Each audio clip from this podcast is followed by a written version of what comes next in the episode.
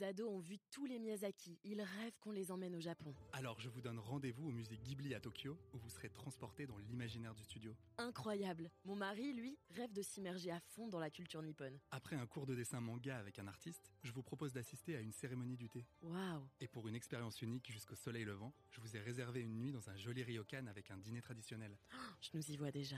Avec Marco Vasco, ne rêvez plus, vivez votre voyage l'esprit libre. Au rendez-vous sur marco vasco point f r pour imaginer votre prochain voyage sur mesure.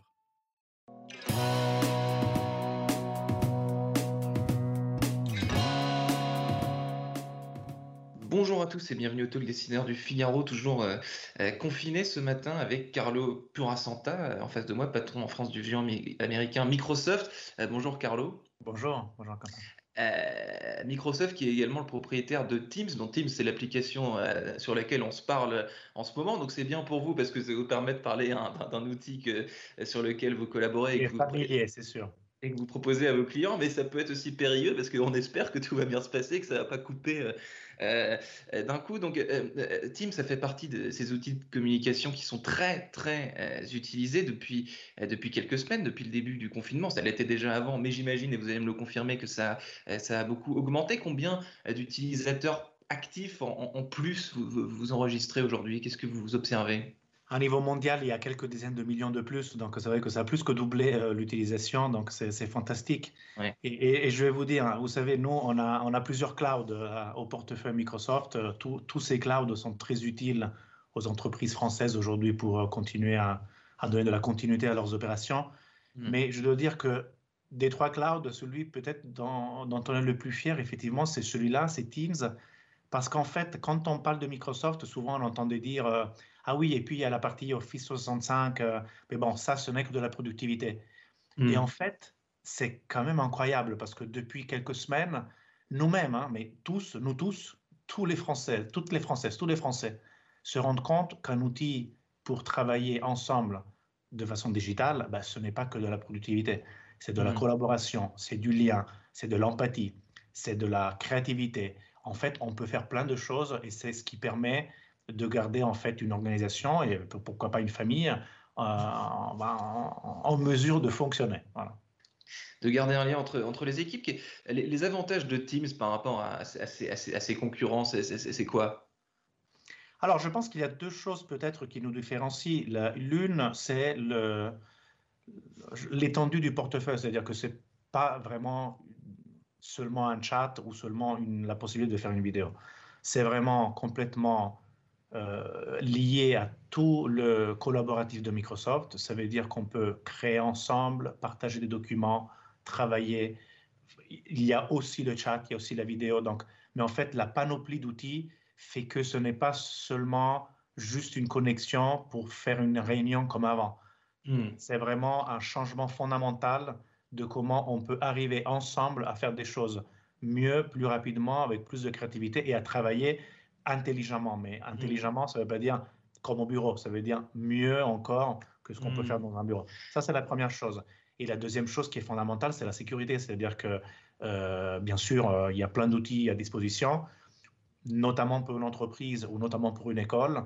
C'est très important d'avoir un outil dont la sécurité permet euh, voilà, d'avoir... Euh, les données personnelles protégées, euh, de ne pas avoir des publicités qui arrivent à droite à gauche, il euh, n'y a mmh. pas de contenu de l'extérieur, tout ça est maîtrisé pour que ce soit d'une qualité exceptionnelle. Ouais, travailler intelligemment avec euh, différents outils. Si vous écoutez euh, vos clients, si vous écoutez le, euh, leur feedback là, depuis le début euh, du confinement, vous dites que le nombre d'utilisateurs a, a, a doublé. Qu'est-ce qu'on, qu'est-ce, qu'on, qu'est-ce qu'on vous demande d'améliorer justement parmi ces outils? Qu'est-ce qui fonctionne très bien? Qu'est-ce qui fonctionne moins bien par, parmi les, les feedbacks que vous pouvez recueillir?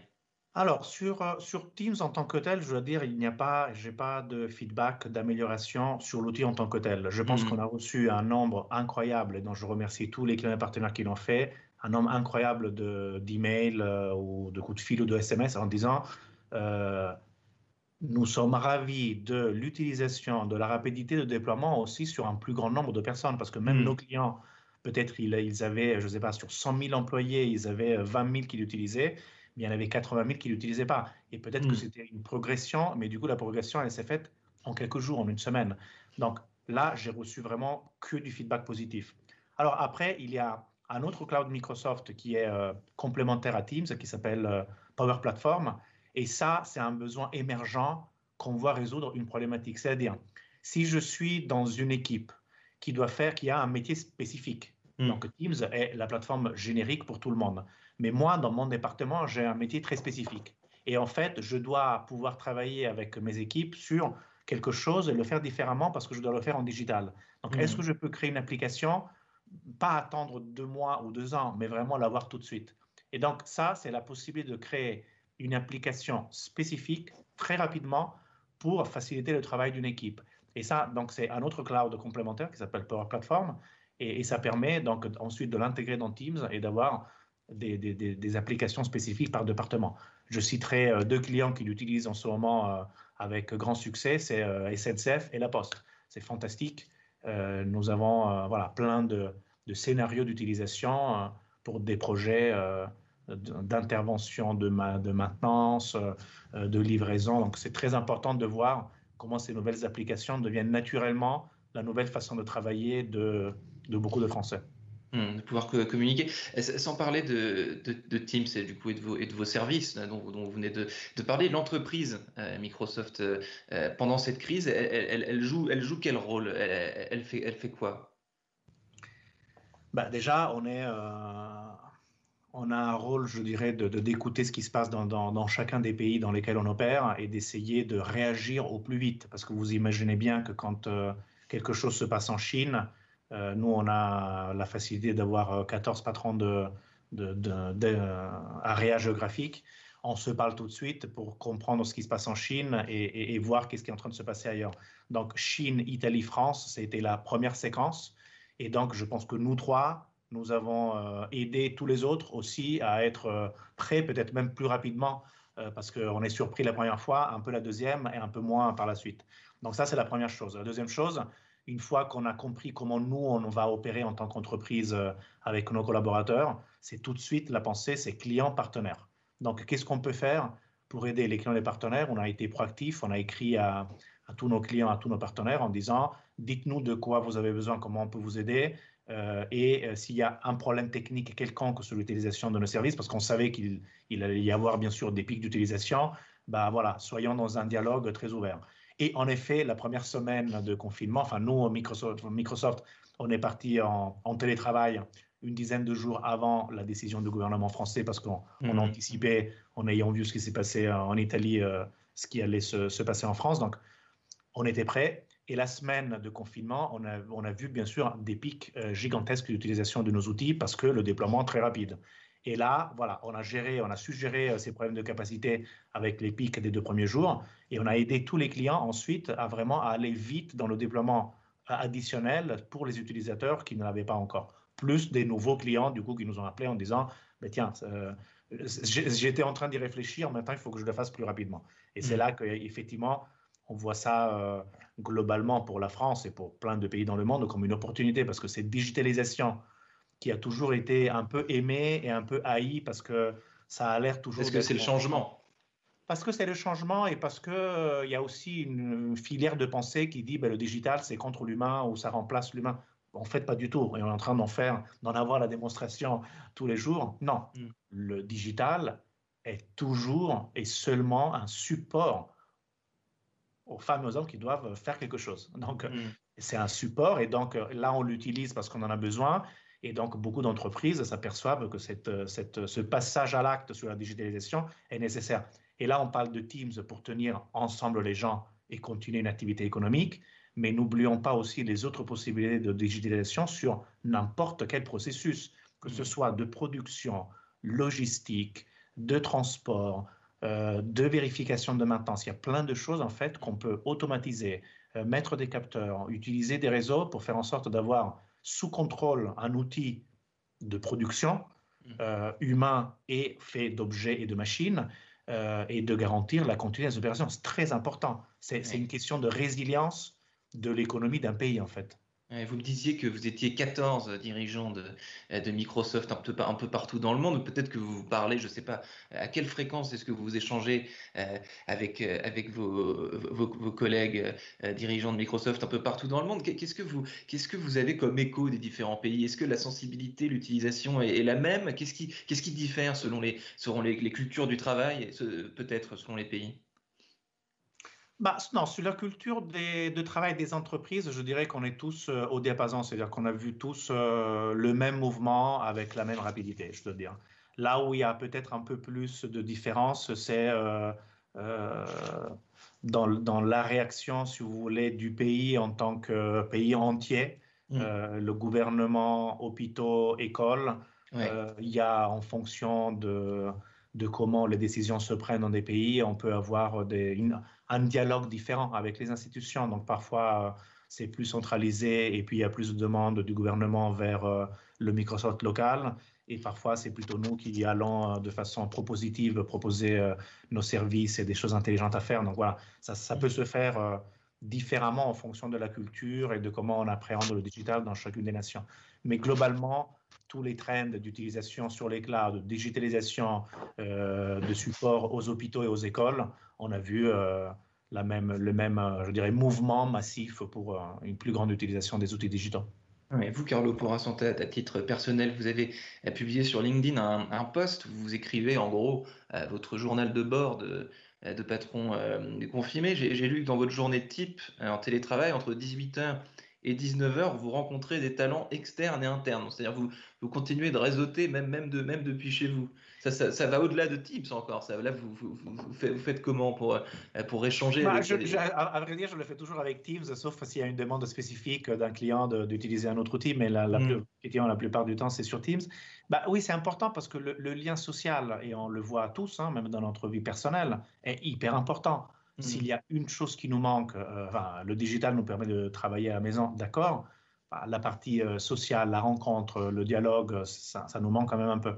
Donc, euh, que ce soit avec des collaborateurs euh, euh, individuellement ou que ce soit dans des apéros qu'on fait euh, avec euh, une équipe, ça c'est très, très sympa, c'est très motivant pour tous, on apprend, euh, on se voit tous euh, chacun chez soi. Ça crée une espèce de nouvelle intimité, on n'avait pas forcément l'habitude, mmh. euh, et pourtant c'est tellement naturel et tellement beau. Donc en fait, ça, voilà, voilà une autre démonstration de comment euh, un, un outil digital peut amener vraiment de l'humain et de l'empathie, parce que du coup, euh, voilà, les gens rentrent chez moi, moi je rentre chez les gens, et on mmh. prend un apéro, ce qu'on n'a pas forcément fait si souvent que ça avec des collaborateurs de l'entreprise. Mmh. Oui, je vais aller à un pot de temps en temps, mais le fait qu'un manager dise « Carlo, tiens, je fais un… » je fais un, un apéro avec mon équipe, ça serait super si tu, si tu peux venir. Et puis voilà, j'arrive en tant que surprise. Vous apparaissez. Nos... ah, j'apparais. Ah, ouais, voilà, c'est très, très sympa, c'est super. Mmh.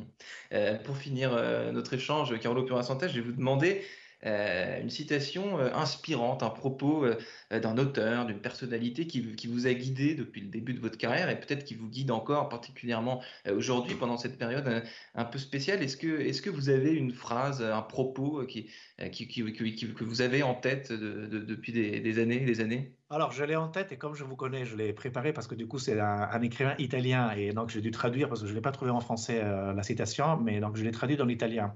Euh, donc, Italo Calvino, c'est un écrivain euh, qui est mort malheureusement euh, très jeune euh, il, y a, il, y a, il y a longtemps. Et quand j'étais jeune, en fait, j'avais quinze ans, je découvre ce bouquin qu'il a écrit qui s'appelle « Lezioni americane », donc les, les, les leçons américaines. Donc, l'école de Harvard demande à Italo Calvino d'aller faire des cours Euh, sur la littérature et en fait il écrit carrément cinq cours, cinq leçons et en fait c'est des, euh, des, des mots qui sont importants pour lui et qu'il veut donner au futur millénaire parce que c'était en quatre-vingt-cinq, donc il dit voilà cinq concepts qui fonctionnent en littérature et qui pour moi sont des choses essentielles pour, euh, pour le prochain millénaire. Donc je tombe amoureux de cet écrivain, je lis pratiquement tout et mmh. en fait lui toute son... sa créativité est basée sur le concept d'imagination. C'est ça la chose la plus importante. Donc, en fait, lui, il dit, la littérature, c'est le fait de se projeter dans le futur en, im en imaginant ce qui est possible. Et donc, ça m'a beaucoup frappé d'un point de vue voilà, de l'imaginaire artistique de la littérature, mais je pense que c'est fondamentalement aussi ce que je recherche dans le business. Donc, la, la phrase que je vous cite est la suivante. qui parle de curiosité et d'apprentissage. Pourtant, même maintenant, chaque fois, souvent, que je trouve que je ne comprends pas quelque chose, instinctivement, je suis rempli de l'espoir que peut-être ce sera mon moment à nouveau. Peut-être, une fois de plus, je ne comprendrai rien, puis je saisirai cette autre connaissance, trouvée et perdue dans l'instant. Non, pour moi, c'est très important parce qu'en fait, nous sommes dans une, euh, dans une période tellement accélérée d'apprentissage. Tout le monde euh, a l'information à disposition. Enfin, en, la crise Covid nous met face à ça de façon euh, euh, énorme. C'est-à-dire que le gouvernement français prend des décisions, mais tous les Français, ils regardent ce qui se passe d'un point de vue des indicateurs. Donc, mmh. en fait, l'information est partout euh, et pour tout le monde. Alors, dans un monde comme ça, la curiosité d'apprendre, l'envie de... Et, et, et là, ce que Calvino dit, ce n'est pas seulement l'envie, c'est carrément cet enthousiasme instinctif mmh. qui dit, ah ben tiens, ça, je ne sais pas, quelle merveilleuse opportunité, peut-être que je peux encore apprendre quelque chose. Voilà, ça, je trouve mmh.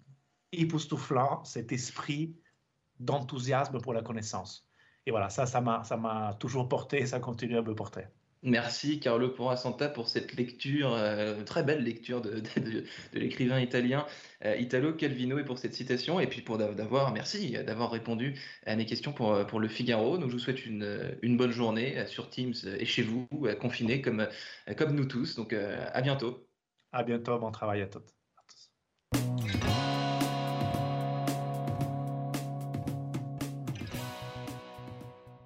Nos ados ont vu tous les Miyazaki, ils rêvent qu'on les emmène au Japon. Alors je vous donne rendez-vous au musée Ghibli à Tokyo, où vous serez transportés dans l'imaginaire du studio. Incroyable! Mon mari, lui, rêve de s'immerger à fond dans la culture nippone. Après un cours de dessin manga avec un artiste, je vous propose d'assister à une cérémonie du thé. Waouh! Et pour une expérience unique jusqu'au soleil levant, je vous ai réservé une nuit dans un joli ryokan avec un dîner traditionnel. Oh, je nous y vois déjà.